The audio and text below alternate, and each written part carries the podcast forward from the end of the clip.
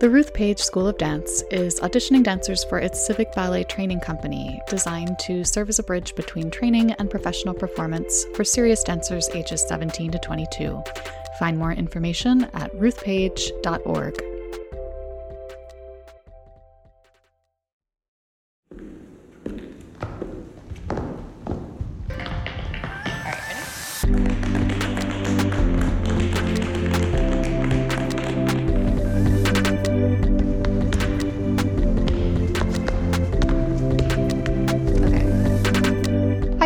friends, and welcome to the Dance Edit podcast. I'm Margaret Fuhrer. I'm Courtney Escoyne. And I'm Cadence Neenan.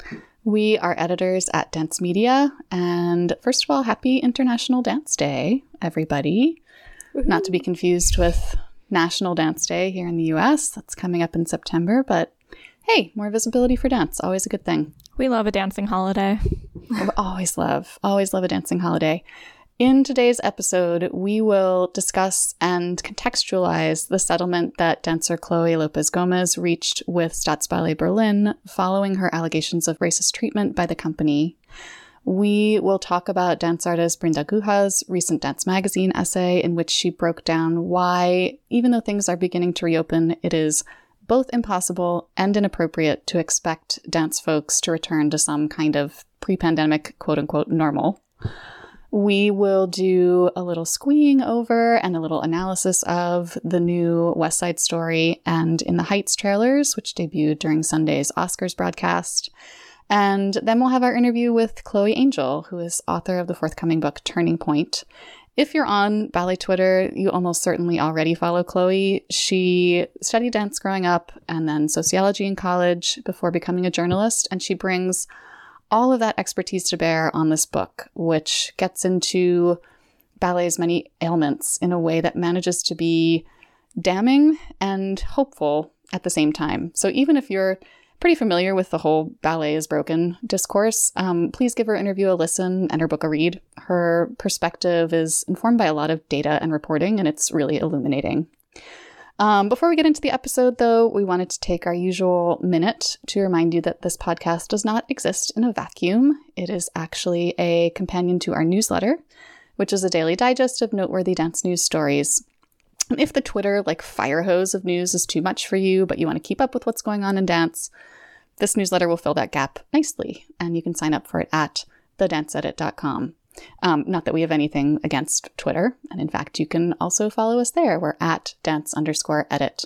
And we're on Instagram at the dance.edit. All right, now it's time for our weekly dance headline rundown, which begins pretty much where we left off in last week's episode with more news on the Broadway and Scott Rudin front. Yes. So last week, hundreds of Broadway workers and advocates protested in New York City, demanding not just the ousting of producer Scott Rudin, but also calling on unions and trade associations to help spearhead widespread industry reform. Uh, Rudin at this point had said that he would step back from day to day operations on the shows with which he is involved, a move that was largely decried as being not nearly enough, including by those of us on this podcast. Uh, in a statement to the New York Times over the weekend, he said that he would also be resigning from the Broadway League, the trade association of producers and theater owners. So, a step forward to decoupling Scott Rudin from Broadway.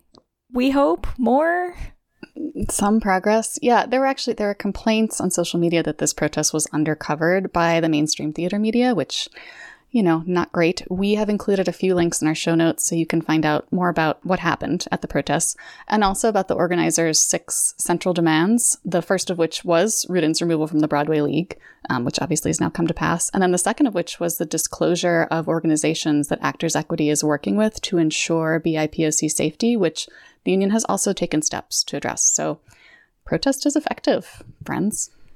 Uh, last June, Cirque du Soleil was forced to file for bankruptcy due to pandemic losses, laying off about 95% of its workforce. But after a change of leadership this fall, the Montreal based company will relaunch its two longest running live shows in Las Vegas, signaling that Cirque du Soleil is ready to return not just to Vegas, but to the world stage for the first time since the pandemic shutdown. Both of Cirque's Las Vegas shows, Mystère and O, will reopen in time for July 4th weekend. Feels like a bellwether. First Cirque in Vegas, then Broadway, then everything else. The world. Ah, here's hoping. In more good news, the International Association of Blacks in Dance has received over $3 million from the Andrew W. Mellon and Ford Foundations to support its comprehensive organizational health initiative, Managing Organization Vitality and Endurance grant program. Uh, $1.775 million will be distributed in MOVE grants to 30 member companies over the next three years, as well as an additional 375000 to 25 more companies through the Building Up Integrating Learning and Development Initiative. IABD's five founding member companies will also receive $100,000 each in additional support through this latest funding continuing to address those historic funding inequities. Uh, we we love to see it. Yeah, such good news. At least 300 students in Oneida County, New York, are now in quarantine, the worst outbreak in the county since the pandemic began. The Dance Link, the students were forced to quarantine after dance school students in the area began showing symptoms of COVID 19 following attendance at a dance competition in Syracuse, New York. And though Oneida public officials declined to name either the dance school or the competition, they did say that more than one student from the school attended the competition despite being aware that they had symptoms of the virus. So please, if you are bearing symptoms of COVID 19, stay out of the studio. Oh, yeah, Ikes. Yeah. Yeah. Also, get tested frequently. Mm-hmm. And also, studio owners, be understanding about students maybe being sick or needing to step back during these times when public health is a huge problem that we all have to work together on. Yeah, that's another podcast segment. Indeed. Uh, American Ballet Theater soloist Gabe Stone Shayer spoke with our very own Lydia Murray about being an artist in residence at Palm Heights Grand Cayman, a resort in the Cayman Islands, for two months this spring. He got to help shape what the program will look like for future dancers uh, receiving the residency. They actually built a studio for him while he was doing his mandatory two week quarantine upon arrival and he spent the time uh, working on developing a narrative ballet based in African culture and folklore, something we don't see a lot of on classical ballet stages. Yeah, it's so cool. And if you haven't yet heard Gabe's Dance Edit interview, in which he just drops all the truth bombs, please go back and give it a listen. It's in episode 52. Broadway, nightclub, and television dancer Suzanne Carmina Cansino, the last original member of the Dancing Cansinos, passed away on April 10th at the age of 90. Cansino danced in Broadway shows like Aries is Rising, Sally, As the Girls Go, and Dance Me a Song alongside the illustrious Bob Fosse. Later, Cansino proceeded to tour in her own nightclub act and made appearances on various television shows. She was born in Carnegie Hall, in those Carnegie Hall apartments. True dance royalty. All right, so moving on to our first roundtable discussion today, which is about another important news story from the past week. On Thursday, news broke that a settlement had been reached between Staatsballett Berlin and dancer Chloe Lopes Gomes. And the background here is that Lopes Gomes, who is black, joined Staatsballett in 2018, but her contract was terminated last year. She talked to several news outlets around the world about the racism she experienced at Staatsballett, and her accounts were harrowing. She described a number of racist incidents, including being told to whiten her skin for performances. So, the settlement, which was reached in the German labor court for stage employees, awarded Lopes Gomes 16,000 euros, which is about $19,000, in compensation, and then renewed her contract through the end of the 2021 to 2022 season. So, in some ways, this is a step forward. It's a moment of much needed accountability, but the announcement also raised a whole bunch of questions about Lopes Gomes's future, about the future of the company. There's so much to get into here. Um, I do think, just to start, it's worth kind of going back and briefly retreading uh, what the allegations that Chloe brought to the forefront were. Um, essentially, uh, while employed, she kept having incidents with uh, one particular ballet mistress who's on a lifetime contract ranging from microaggressions to outright racist comments in the studio during rehearsals to being forced to whiten her skin for performances despite the artistic director at one point saying no that's unacceptable. You don't have to do that. After the artistic director departed was told well now you're not going to get special treatment anymore. You have to do that again. And essentially just her being what sounds like targeted specifically because she was a black dancer, and this ballet mistress did not like that, which largely resulted in her not being allowed to perform, not being cast. And so she came forward with these allegations. It's also worth noting at the time there was no internal instruments for dancers to bring up these issues in a way that wouldn't put them in direct conflict with the members of the artistic teams that were causing the issues. So after she found out that her contract was not being renewed, she came forward with the story and that pretty much brings us up to the present. Yeah, yeah. It's, it, it, I mean, while the allegations hinge on that one, the actions of that one ballet mistress, the whole organization was complicit in creating this environment where there was no safe way to report discrimination, where there was no way to discipline this ballet mistress who was on a lifetime contract. I feel like the gut punch quote from the Time story about the settlement is this one from Lopes Gomes. She said, I can't say I'm thrilled to stay at Staatsballett, but I am happy to have work and to dance. And how awful that the state of the ballet world is so precarious that she feels she has no choice but to remain at this company even after all this turmoil. And, you know, even if, you know, they have set up, uh, Staatsballett has done work to set up an outside agency that they can mm-hmm. report mm-hmm. incidents to, um, so that there is a process for reporting discrimination. But also, as far as anything I have heard has been this ballet mistress in question has not been disciplined in any way. I have not heard anything about making really internal changes to create that accountability. Everyone's going to be certainly watching and paying attention now, and Lopes Gomes obviously is not afraid to come forward and talk about what's happening. But you know, she is contracted for the end of 2020, the 2022 season. Who's to say what kind of treatment she is going to be facing going back into those studios? I feel like more than any kind of relief at hearing of this settlement, honestly, all I felt was like so many questions rising up. Uh, Theresa Ruth Howard actually posed a lot of the same questions on the Memoirs of Blacks in Ballet Instagram account, asking, quote, what measures have been put in place to assure that there is no retaliation upon her return, end quote. And I'm happy that she will return, but has the organization done the work necessary to receive her, end quote. And I think that was really what immediately came to my head when I read the details of this settlement is really, how is this going to work? Is this actually going to be a safe and healthy environment for Lopes Gomes? Like, it's it's just terrible that my gut punch reaction to this was is she going to get to dance? And feeling like mm-hmm. the answer was going to be no. And that's terrible. Like, we shouldn't instinctively being like, from what I know about ballet, because of this whole thing, she's not going to get to dance this year, even though she has a contract. That's terrible that that is like, we people who love ballet and love dance and also recognize how far there is to go in making it a more equitable workplace and also a healthy workplace. Like the fact that we're we're sitting here being like, yeah, this probably is not going to go well. Is that's awful. That shouldn't be the way that it is. Yeah, I mean, here's hoping the settlement is sort of the beginning of a journey for Staatsballett instead of the end of it, um, and that they continue to work on practices that will make for a more inclusive and, and equitable work environment. I mean, fingers and toes crossed, because otherwise, I don't know what her what Chloe's life is going to look like there for the next year. All right, moving on to our next segment, we are now going to talk about a recent dance magazine piece that hits on feelings that I think a lot of people are feeling, like both in the dance world and well beyond the dance world.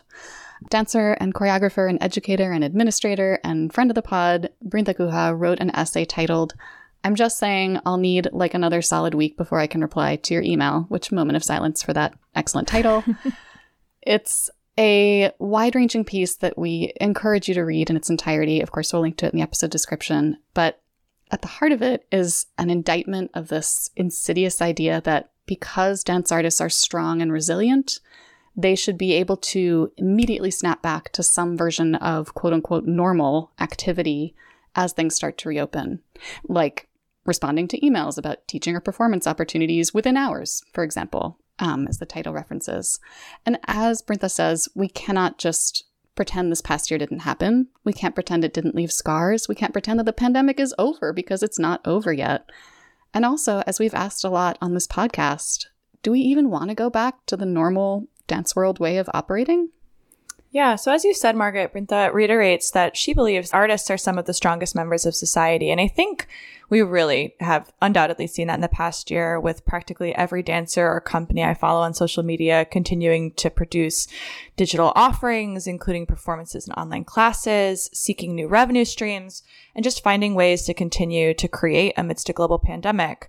But as she points out, it seems like people are kind of starting to ignore that we're still trying to survive a global pandemic and that people are starting to, in some ways, deny the emotional reality of the state that we're currently living in, both pandemic aside, just the general world as it seems to devolve into flames and the pandemic itself. And I think she's calling in a lot of this essay for people to keep that in their heads as they're sending emails or communicating with members of the creative community. Remember what we're existing in. Normal isn't normal right now. We can't be normal because what we're feeling and experiencing and living isn't normal.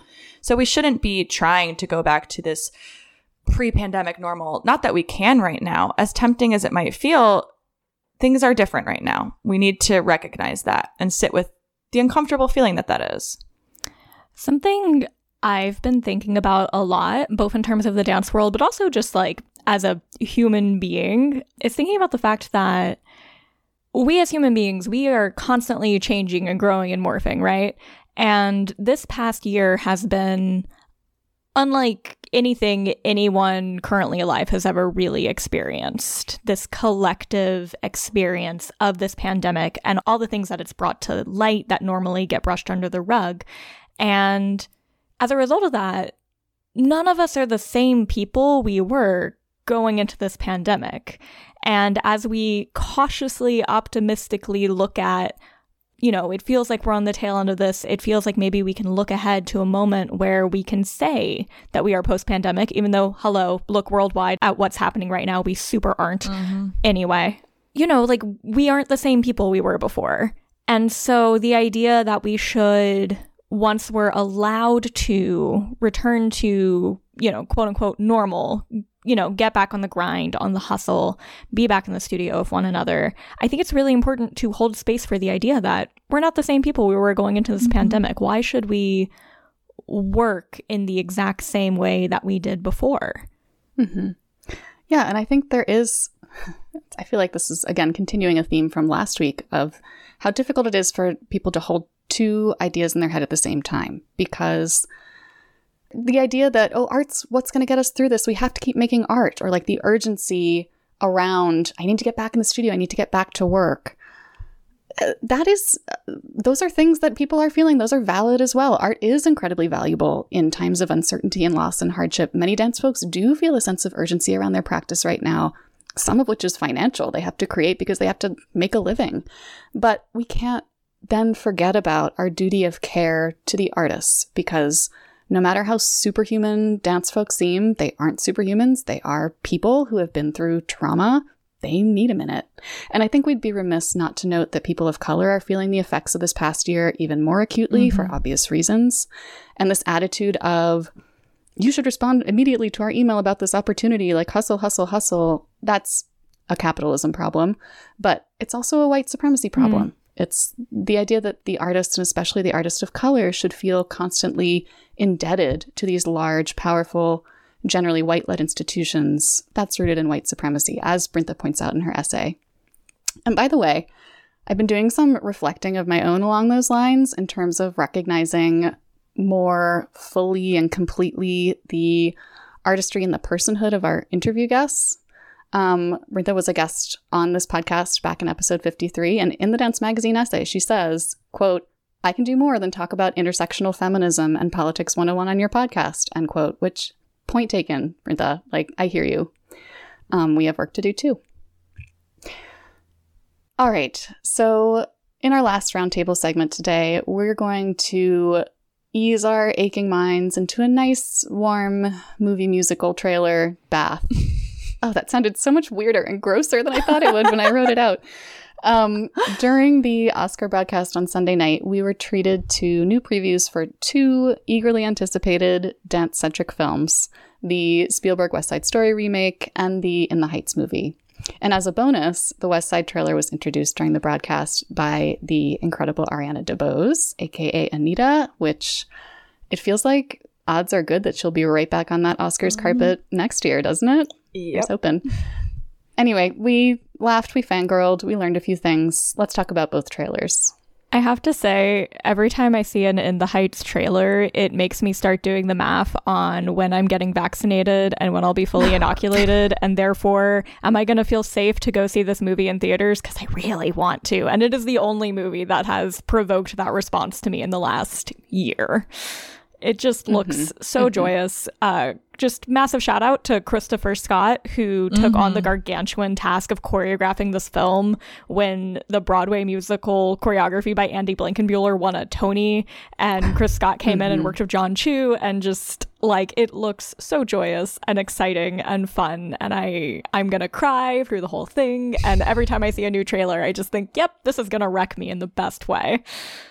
I just remember the day the first trailer came out, we were still in office and I just remember yeah. I think like tearing Aww. up at my desk watching the trailer for the In the Heights film and I don't think that's changed in any of the new trailers I watched. I feel like every time I watch a new trailer, they give us another glimpse of the movie, like seeing more of Anthony Ramos as Usnavi was a lot for me. And anytime Nina and Benny come up on my screen, serotonin, I just there's there's just so much in these trailers. Also, the shot of Lin Manuel Miranda like the shaking the hand guy. of Anthony oh. Ramos, oh. I just it got me. I was just like my father and my son. Like wow, the handshake, passing of the torch.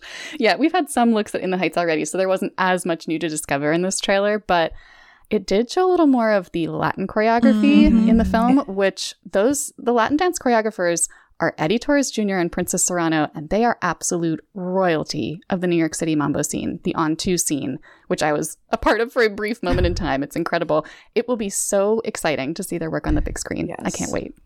But so, West Side Story, this really was our first look mm-hmm. at the mm-hmm. film. And what struck me most was how much it looked like the Jerome Robbins movie. Yeah. Yeah. I, the locations, the style of filming, even the costumes. We had Maria in the white dress with a red sash, uh, the limited glimpses we got at the choreography. I have seen, I'll say, a lot of a lot of discussion online of people saying, why are you remaking the original film? This seems ridiculous. And I would like to note that Steven Spielberg is basing this off of the musical itself, not the original film. Mm-hmm. So there will be adaptations, I am sure, and I just need people to stop fighting in the comment section on YouTube. Nobody is trying to remake the West Side Story film and ruin your life. Rita Moreno is in both. You will be happy. yeah, I feel like that was the thing that got me was like that lingering shot of Rita Moreno as Doc. I just. By the way, did you know that she's the one singing somewhere? in the music. Important. That's Rita Stop. Moreno's voice. That's important. Important. Stop. I'm going to cry. Yeah. I mean, I the idea of of paying some visual homage to the original film, I don't think it's necessarily a bad thing. I just thought it was an interesting choice. Well, and I think the uh the tension was so palpable and something I appreciated is that in the sequence in the shots where we actually got to see movement, not even just dancing dancing, but like a group running together to someplace, it has that urgency and tension that the Jerome Robbins choreography in both the musical and the film really delivered. And I think is so key to making West Side Story work. I have to say, I didn't know what to expect with Mike Faist as Riff, and I'm now very excited because of that trailer. Also, Ariana DeBose just looks yes spectacular, and we knew she would, and it's just so satisfying. She's already a star. She's only going to get bigger. Mm-hmm. I can't wait. Fun side note I think there was a moment in 2019 when these two films were shooting within a few blocks of each other in New York mm-hmm. City, which only New York City. But also, I love the idea that they might have like fed off each other's energies in some way. And Courtney saw something mm-hmm. on Twitter that I'm going to make her recount now, even though she didn't want to. Oh, yeah. There was a tweet going around that had. uh it's it had the In the Heights poster and it said Marvel Cinematic Universe and then it had the West Side Story poster and it said DC Cinematic Universe and I just was like this is this is yep. accurate. Although also hopefully uh, this West Side Story movie will be better than the vast majority of the DC Cinematic Universe films. Don't at me. We all know it's true. Oh my gosh. all right, on that controversial note, we're gonna we're gonna take a break. Uh, when we come back, we'll have our interview with Chloe Angyal. So stay tuned.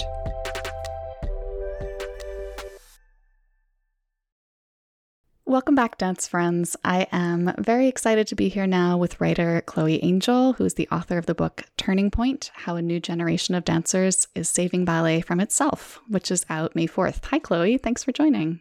Hi, I'm so glad to be here.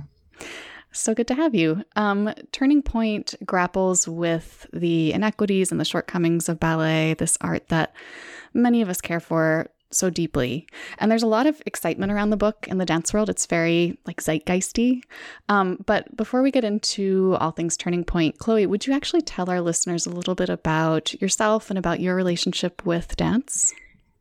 I started dancing before I can even remember it. There are photos of me from when I was a very, very small kid dancing in settings that were appropriate, you know, recitals and classes, and then dancing in settings that are totally inappropriate, like uh, supermarkets and airports.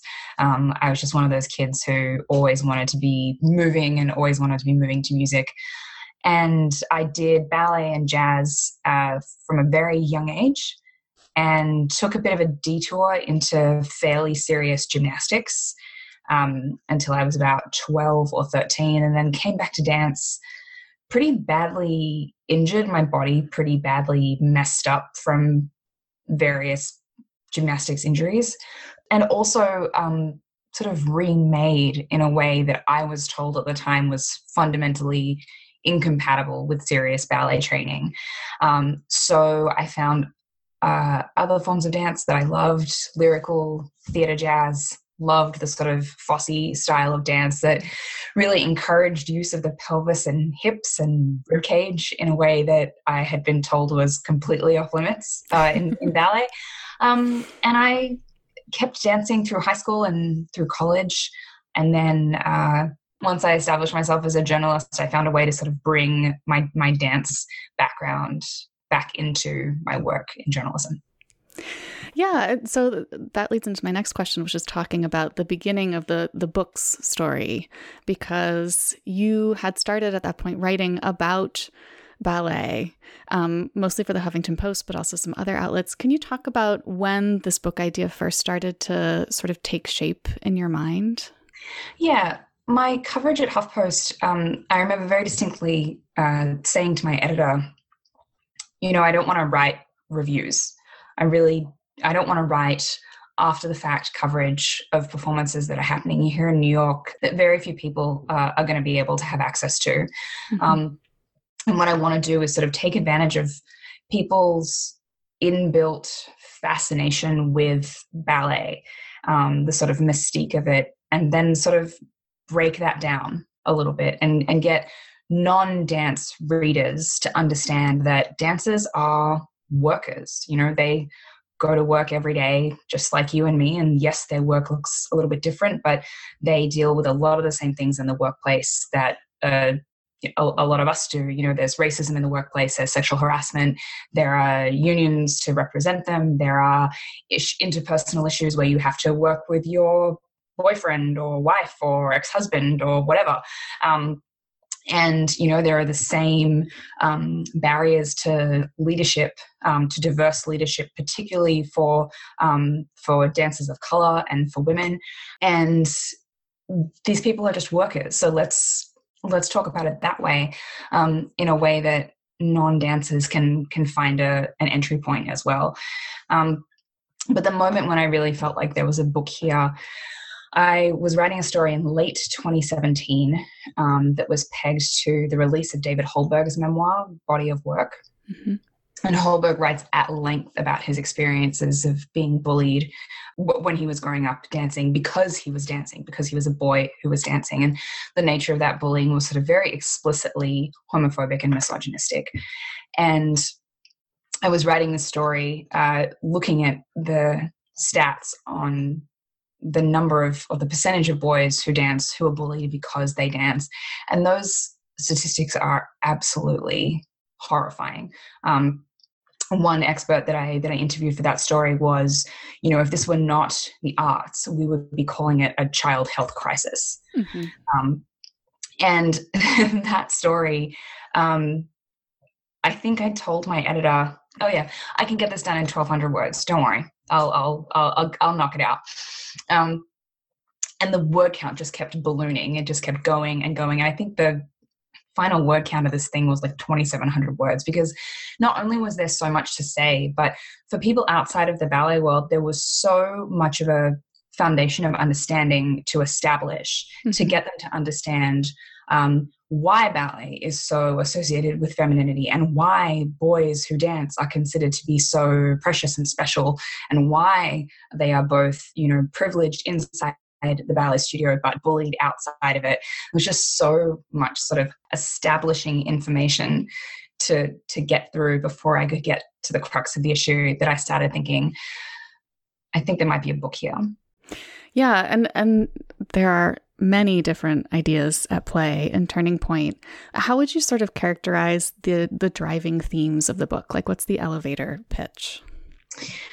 This book is about how to make sure that ballet survives in the 21st century. It's mm-hmm. about how to make sure that ballet can be a thriving, inclusive, relevant art form in which dancers of all levels are treated with care and respect, um, and in which dancers, regardless of how they participate as young children, as you know, long-standing professionals, that they leave ballet feeling like it loved them as much as they loved it. Mm-hmm. Um, and you're, of course, an experienced journalist, but you also studied sociology. And so you bring this sociologist perspective to ballet. And I think that's something that doesn't happen enough. Um, what does that particular lens reveal that journalists and historians and other dance writers and dance people might miss? ballet is absolutely ripe for sociological analysis. I mean, it's a sociology is the study of people in groups, and dance is a it's its own world. It's its own culture with its own literally with its own language, with its own rules, with its with a very particular power structure, um, and uh, it is sort of it almost cries out for translation, um, not only for people who are outside of it so they can understand this fairly insular world, but also for people who grew up in it. Mm-hmm. This is just how the world works. And then once you ha- are able to step outside of it and have someone explain to you, well, this is a, you know, this is what the power structure looks like, and and this is why you know these rules are set up the way they are. You come to understand yourself and your own experiences in that world differently um, once you can step outside of it and sort of and and have that explained to you rather than well this is just how the world works this is how it's been since i was four and i don't know any different yeah, and I think that's where a lot of our listeners are. It's just they have grown up inside this world and have internalized a lot of the dysfunction within it to the point that it just they take it for granted. It's just the way things are. And I I felt that way as well. And um, one of the things that was most surprising was even as someone who I wasn't a serious ballet student. You know, I'm very upfront about this in the book. I was not a serious ballet student. I was never like pre-professional or professional material. I did ballet. Um, I was on pointe for a couple of years, and then I just did it as sort of maintenance technique for everything else that I was doing. But even I managed to internalize a lot of that dysfunction and, and to see it as normal. Mm-hmm. And um, I thought I was sort of free of that by the time it came to write this book. And then I would repeatedly have this experience of interviewing someone for the book, you know, a dancer who was talking about dancing on an injury or um, an artistic director who was talking about dismissing dancers who were too big for his liking. And in the moment, I would listen to their explanation and I would sort of nod and empathize and I would think, yeah, I can rationalize that. That makes sense. And then I would, you know, send that chapter to my editor or I'd go out to the kitchen and tell my fiance about it. And they'd be like, that's awful. Mm-hmm. And I'd be like, oh, my ballet brain took over. You know, my, my sort of, my internalized ballet logic took over for a sec there. And, um, you know, I think this book is going to teach people who don't know a lot about ballet, they're going to learn a lot. But I also hope that um, people who do know a lot about ballet um, and have sort of practiced, spent a lot of their lives explaining away some of the things that are wrong with it, will be able to see it all in one place and then step back and think, that doesn't look right. Mm-hmm. I mean, I think a lot of people go through this process sort of organically and on their own mm-hmm. after they leave ballet, and it takes them time and distance to sort of to look back and think, oh, that probably wasn't great. And what I really hope this book does is sort of accelerates that process for a lot of people and also supports them in that feeling of like, no, you're right. That wasn't great. That was bad. That was dysfunctional. You did not deserve to be treated that way. This was a culture that failed you. This was not you failing to meet ballet's demands. This was ballet failing to treat you the way you deserve to be treated. I, I want to come back to the idea of of ballet as a workplace um, mm-hmm. because that's another theme that we hit on frequently in this podcast. And ballet dancers, especially, are not seen as workers. That's true of all dancers, but it seems to be especially true of ballet dancers. This idea that they are artists and they must suffer for their art, and that's mm. expected mm. of them. What is what's at the root of that in ballet culture? I think part of it is gendered. Mm-hmm. You know, obviously there are lots of men and lots of non-binary people who dance, um, but the default dancer is a woman. And there is a certain expectation uh, that women will suffer, that women mm-hmm. will uh, do as they're told, that women will be silent and obedient. Um, and I also think it stems from the fact that the only reason anyone of any gender does this job is because they love it with every fiber of their being. Mm-hmm. And that love right that like childhood dream come true is just incredibly easy to exploit. It's incredibly easy to get people to put up with all kinds of unacceptable treatment because they're being permitted to do something that they love because they're getting to live a dream. Um, and i think there's also generally an expectation in American work life writ large that if something matters to you, um, if it, you know, feeds your soul, if it's coming from a place of love and commitment, then you'll do it for low wages or you'll do it despite crappy treatment at work. You know, that's absolutely mm-hmm. true of people who work in the nonprofit sector. Mm-hmm. Um, and that's true of, of dancers. That's true of dancers as well, right?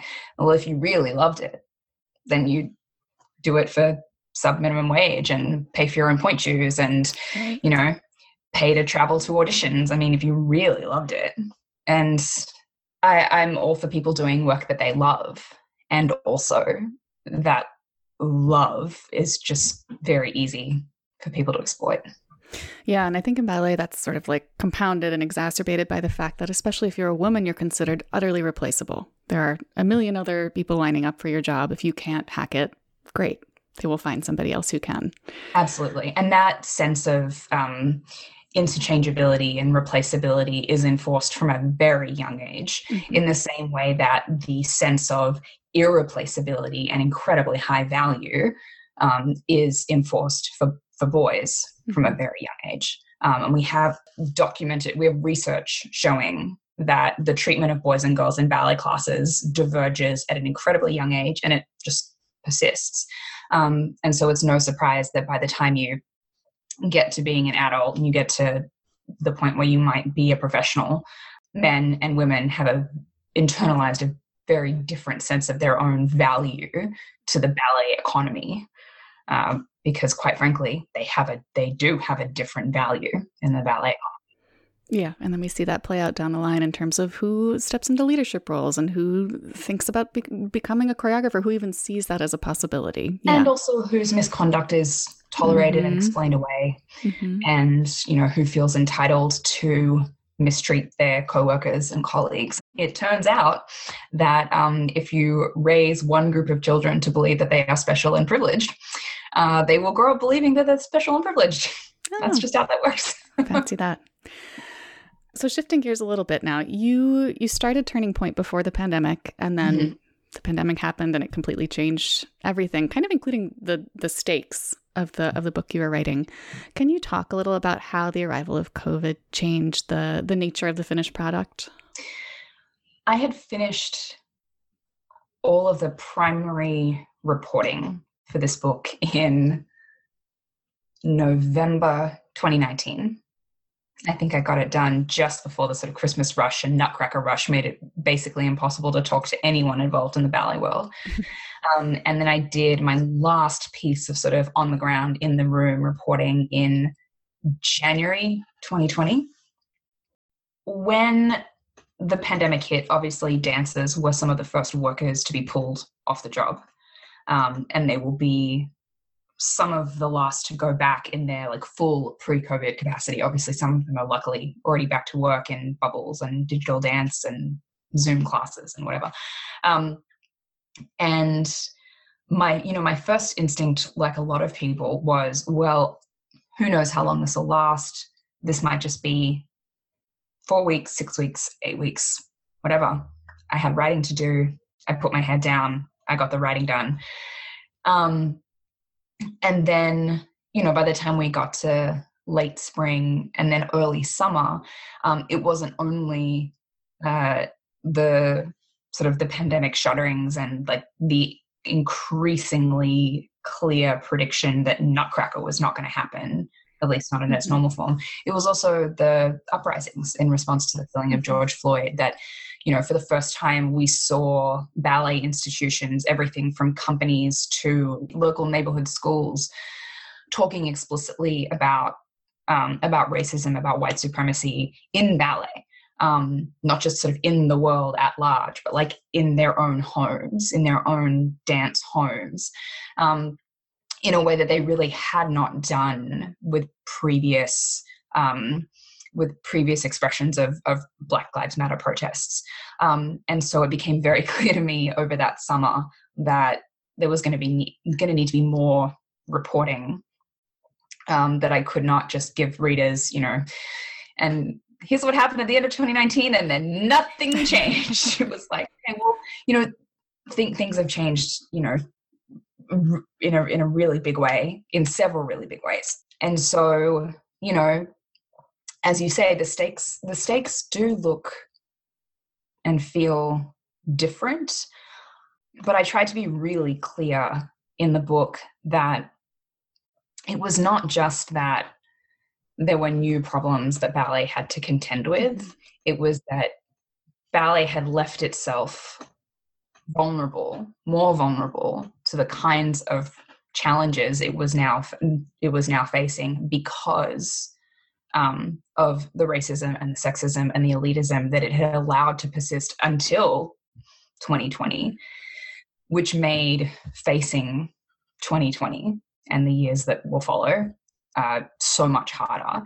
And, and that's true of lots of institutions in American life. You know, the pandemic revealed existing weaknesses that had always that had been there for a long time that had been ignored or explained away or you know not prioritized um, and then and the responding to the pandemic was made more difficult by those problems. And i tried to be really clear in the book you know any energy that is spent rebuilding ballet to what it was before last summer's protests, before the pandemic, any energy that is spent restoring the status quo from 2019 will ultimately be energy wasted. Mm-hmm. This is a rebuild from the ground up moment. Um, otherwise, ballet will just leave itself vulnerable again to the next wave that comes along and knocks everything over. Mm-hmm. It's kind of a weird time to be a, a ballet person because a lot of people are really angry at ballet right now, and mm-hmm. clearly for good reason. And at the same time, yes, it's clearly still this like beautiful, rewarding, hopefully viable art. And that's where a lot of the anger comes from out of care for something that has profound value.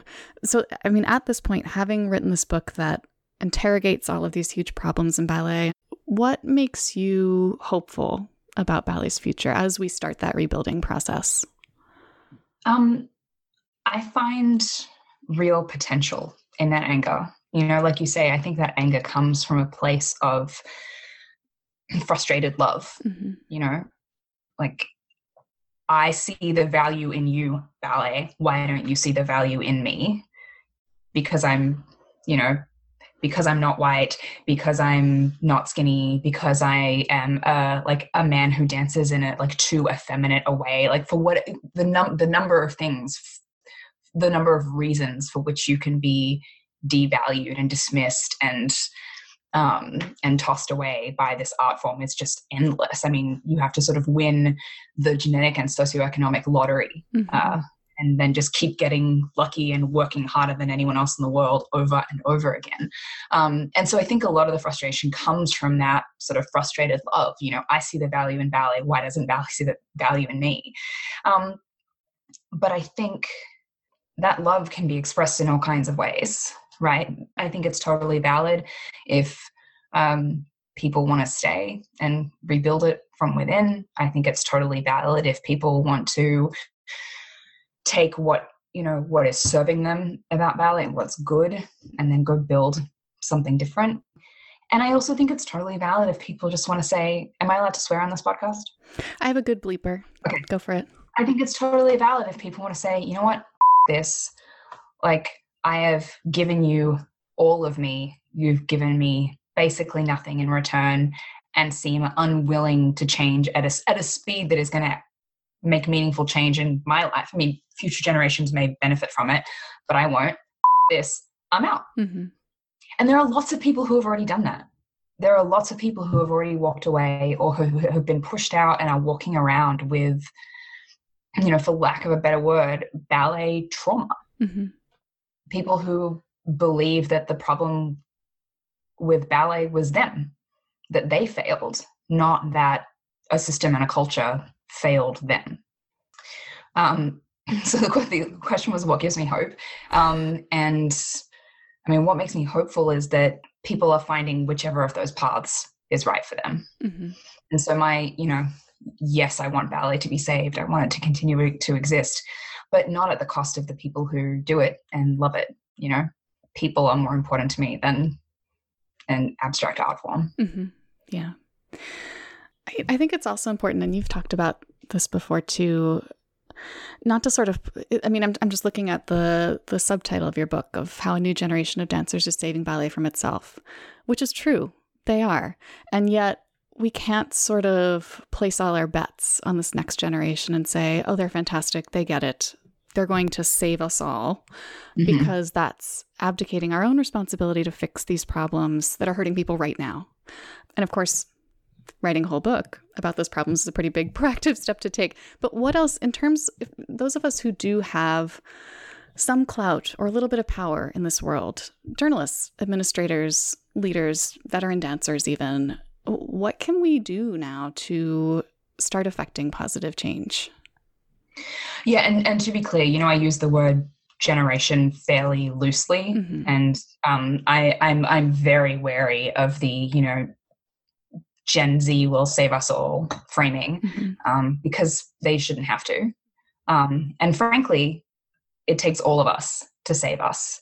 You know, no one generation is going to be able to do it on our own on their own. It takes all of us to save us, um, and that's true of climate. That's true of gun violence, right? That's true of all of the things onto which we like shove we shove onto young onto young people and be like you got this it takes all of us um, and because it takes all of us i think you know whether you're a journalist or an administrator or a teacher i think figuring out how you have been complicit mm-hmm. in these problems and being really honest with yourself about how you have, you know, how you have upheld a system in which, you know, boys get better treatment than girls, or how you have, you know, conveyed to your dance students that the right body for ballet is a white body for ballet. Um, how you have, you know, priced your curriculum so that it's basically impossible for low income or even in some cases middle class families to afford to study ballet. Um, or, you know, take a look at the um, races, ethnicities, and genders of uh, the choreographers that you've commissioned in the last five years and look at whatever patterns might emerge there. Mm-hmm. Um, and to, to sort of look that in the face and say, well, I know better now and I'm going to do better now. Um, and recognize that none of this is going to be fixed overnight. None of it's going to be fixed all at once. Um, but recognizing that you know the stakes of this are not just we won't get the best dancers or we won't win the most awards at YAGP or we won't be able to attract the most audience members. The stakes of this are this art form to which you have devoted your entire life is going to wither and die if we don't fix all of these problems. Again, not overnight, not all at once, but the stakes here are not just about you as an individual or your school or your company. This is an art form that has been around for hundreds of years. It like commands the like love and imagination of hundreds of thousands of people. And it's going to wither and die unless each and every one of us figures out how to make it what it needs to be to survive. Chloe, thank you so much for taking the time to do this, for sharing your insights, your like deep, deep knowledge of the subject matter. Um, where can listeners go, first of all, to buy your book, because they should, but also to find out more about your work and about what's up next for you? Uh, listeners can order the book at their local independent bookstore. Um, and if they don't know what that is, they can go to bookshop.org and get connected with their local indie. And uh, they can find me at chloesangyal.com um, or at Chloe Angyal on Twitter. And uh, on my website, they'll, they'll find a full list of events where they can come hear me talk at bookshops, um, usually in conversations with authors and journalists who are like way cooler than me. Um, so there are some really great events coming up that they shouldn't miss. Um, and the other thing is that uh, I am uh, available to come and talk to your dance school. Um, we're doing a, a, a digital. I mean, this is one thing that you know Zoom has made possible. I can zoom into your dance school, come talk to your dance parents and your advanced ballet students, um, and we've got a very easy to fill out form on the uh, on our on my website. I want to meet all of the ballet parents in the whole country. Great. Okay, and we'll include links to all the links to all the things in our show notes just to make sure people have access to them that way too.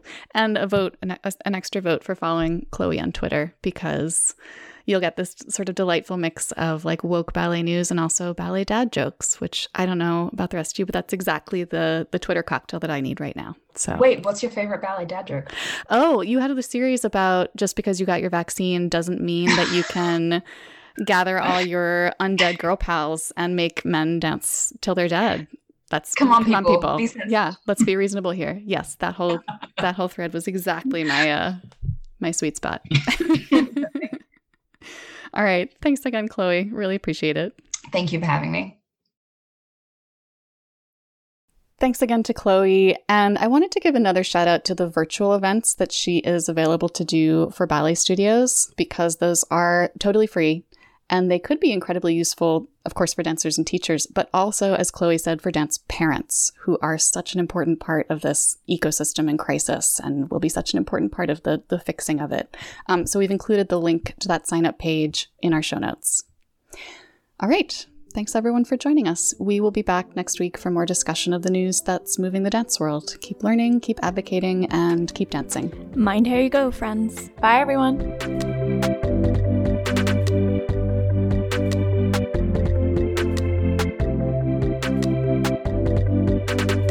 The Dance Edit podcast is a product of Dance Media, publisher of Dance Magazine, Dance Spirit, Pointe, Dance Teacher, Dance Business Weekly, and the Dance Edit newsletter. Our hosts are Courtney Escoyne, Margaret Fuhrer, Lydia Murray, and Cadence Neenan. Our music is by Celestine, with special thanks to Broadway Dance Center for helping us record those footfall sounds. Find out more about the Dance Edit and subscribe to our daily newsletter at thedanceedit.com.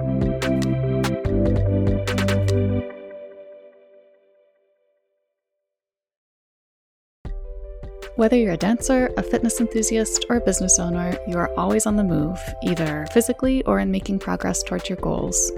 The 5678 podcast can help you get to where you want to go. Hosted by trailblazing entrepreneur Alexandra Efimova, the podcast features interviews with extraordinary individuals who are making strides within their lives and careers. Whatever your connection to the dance world, the 5678 podcast can provide inspiration and empowerment. Listen to 5678 on Spotify, Apple Podcasts, or at 567eight.com.